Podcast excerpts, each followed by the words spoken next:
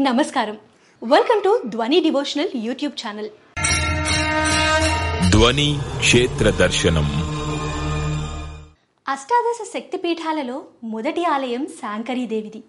ఈ ఆలయం ఋషులు మునుల ఆధారం ప్రకారంగా శ్రీలంకలో లేదట. భూమధ్య రేఖ సున్నా డిగ్రీ వద్ద ఉందట.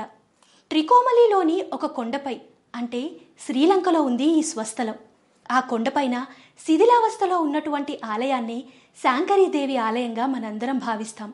పదిహేడవ శతాబ్దంలో పోర్చుగీస్ వారు దండయాత్ర చేసి ఈ ఆలయాన్ని శిథిలావస్థకు తీసుకొచ్చారట. ప్రస్తుతం ఆ ఆలయం వద్ద ఒక స్తంభం మాత్రమే ఉంది. ఆ శిథిలావస్థలో ఉన్నటువంటి ఆలయాన్ని మనం శాంకరీదేవి శక్తిపీఠాలలో మొదటి అష్టాదశ శక్తిపీఠం అయినటువంటి ఆలయంగా భావిస్తాం. మహావిష్ణువు సతీదేవి శరీరాన్ని ఖండాలుగా చేసిన సమయంలో సతీదేవి కాలిగజ్జలు శ్రీలంక ద్వీపంలోని తూర్పు ప్రాంతంలో ట్రింకో మలిపురాలో పడిందని చెప్తుంటారు. దీంతో ఇక్కడ శాంకరీదేవి ఆలయాన్ని కట్టారని పూర్వీకుల వాదన.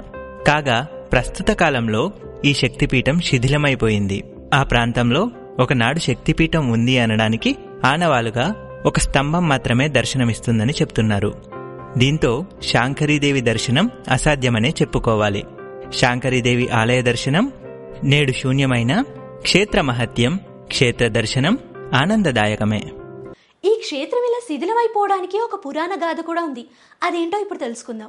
లంకాధీశుడైన రావణాసురుడు కైలాసం నుంచి పార్వతీదేవిని తన రాజ్యమునకు తీసుకువెళ్ళాలని భావించి కైలాసమునకు వెళ్ళి పార్వతీదేవిని బలవంతముగా తీసుకువెళ్ళే ప్రయత్నం చేయగా కోపోద్రిక్తురాలైన పార్వతీదేవి రావణాసురుడిని అస్త్రబంధనం చేసింది. దీనితో బలగర్వం నశించిన రావణాసురుడు పార్వతీదేవిని అనేక రకాలుగా భక్తితో ప్రార్థించాడు. రావణాసురుని భక్తికి మెచ్చిన పార్వతీదేవి ప్రసన్నమై వరం కోరుకోమనగా తన రాజ్యంలో కొలువుదీరి తనను తన ప్రజలను రాజ్యమును రక్షిస్తూ ఉండమని వరం కోరాడు.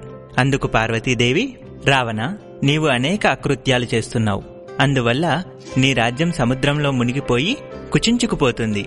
నీకు వరం ప్రసాదించి నేను వచ్చి నీ రాజ్యంలో ఉంటాను. అయితే నీవు ఆకృత్యాలు చేయనంతకాలం నేను నీ రాజ్యంలో ఉంటాను. నీవు మళ్ళీ ఆకృత్యాలు చేసిన మరుక్షణం నేను నీ రాజ్యం వదిలి వెళ్తాను. నేను వెళ్ళిన తర్వాత నీకు కష్టాలు ప్రారంభమై నీ పాలన అంతమొందుతుంది అని పలికింది. అందుకు రావణాసురుడు అంగీకరించగా పార్వతీదేవి లంకారాజ్యంలో శాంకరీదేవిగా కొలువుదీరి ఆరాధనలందుకోసాగింది. తర్వాత కొంతకాలానికి రావణాసురుడు సీతాదేవిని తీసుకుని వచ్చి అశోకవనంలో బంధించాడు. ఆ మరునాడు శాంకరీదేవి రావణాసురునితో రావణ సీతాదేవిని బంధించి నీవు తప్పు చేశావు.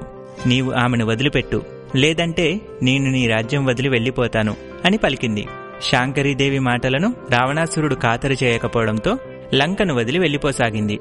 ఈ సమయంలో మహర్షులు లంక వదిలి వెళ్ళినా భూలోకం వదిలి వెళ్ళొద్దని ప్రార్థించడంతో ఆ దేవి దక్షిణము నుంచి ఉత్తరమునకు సాగిపోయి హిమాలయం కాశ్మీరం మొదలైన క్షేత్రాల్లో నిలబడిపోయిందని చెప్తారు. మహర్షులు ఆ దేవిని బనశంకరి అని పిలిచారు. ఆ విధంగా దేవి వెళ్ళిపోవడంతో ఈ శక్తిపీఠం కాలగర్భంలో కలిసిపోయిందని భావిస్తారు. కొందరు రావణ సంహారానంతరం శాంకరిదేవి తిరిగి లంకలో మహర్షుల చేత ప్రతిష్ఠింపబడింది అని భావిస్తారు. శ్రీ శాంకరీదేవి ఆలయం శ్రీలంక తూర్పు ప్రాంతంలోని కోణేశ్వరంలో త్రికోణమలై వద్ద ఉందని చెప్పబడుతుంది.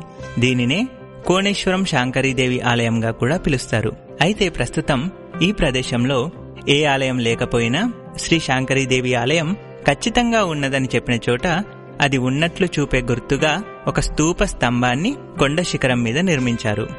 ఈ ఆలయాన్ని పదహారు పదిహేడు శతాబ్దం మధ్య పోర్చుగీస్ వారు నాశనం చేశారు. చరిత్ర ఆధారంగా పదిహేడవ శతాబ్దంలో పోర్చుగీస్ వారు ఈ ద్వీపాన్ని ముట్టడించారు. కొండ శిఖరంపై ఉన్న ఈ ఆలయాన్ని వారి ఓడ నుండే ఫిరంగులతో దాడి చేసి పూర్తిగా నాశనం చేశారు.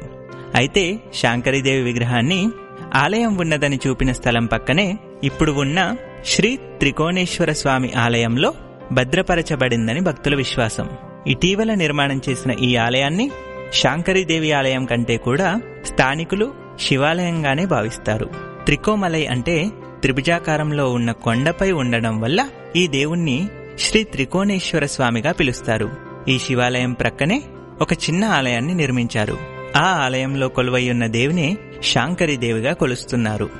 మరి ఈ శాంకరీదేవి ఆలయాన్ని దర్శించడానికి ట్రాంకోమల్లికి ఎలా వెళ్ళాలి అంటే శ్రీలంకలోని మహాపట్టణం గలోయ పట్టణం మీదుగా శ్రీలంక ప్రభుత్వ రైలు మార్గం ఉండగా కాండీ పట్టణం గలోయ పట్టణంల మీదుగా రోడ్డు మార్గం కూడా కలదు.